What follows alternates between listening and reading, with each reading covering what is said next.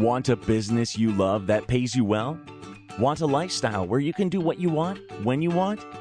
Then you are in the right spot. It's time to overcome online overwhelm with OnlineMasterPlanSeries.com. Here's your host and one of the OMS mentors, Laura Waage.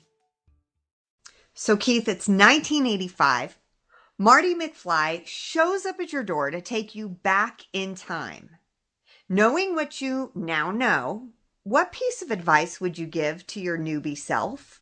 Oh wow, this is this is the best question of all the 15. I spent a bit of time on this one.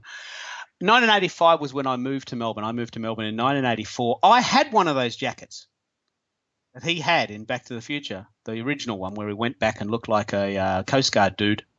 I had those shoes. I had his I had his clothing. In fact, I probably bought it as a result of the movie. I don't have it, the DeLorean though. So I think the big question, if Marty McFly came to my door, is I I would say to myself, mate, just jump in. Don't put up with all that shit that you did because you're scared. Now I'm I'm going to leverage this out because this really made me angry when I thought about this. You know, I was 18. I moved to Melbourne. I had goals. I didn't do them. I was scared. You know, I didn't jump in when the opportunities came.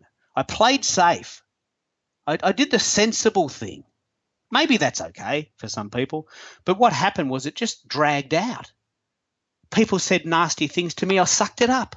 I should have. I should have knocked them down. I sucked it up. I'm too polite. So I think what I, I would say to my, myself is, mate, jump in, trust yourself. You're bloody awesome.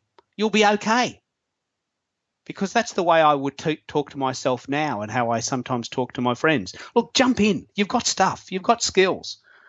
Share share your brilliance with the world and don't be scared and don't don't accept what people think their limitations are and force onto you. I mean, we've all had this story. We hang out with people that don't want to do it and they force you down. Yeah. Mm-hmm. Absolutely.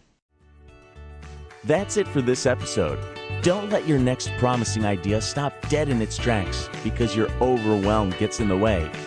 You need our free tips. Head on over to overcomeonlineoverwhelm.com now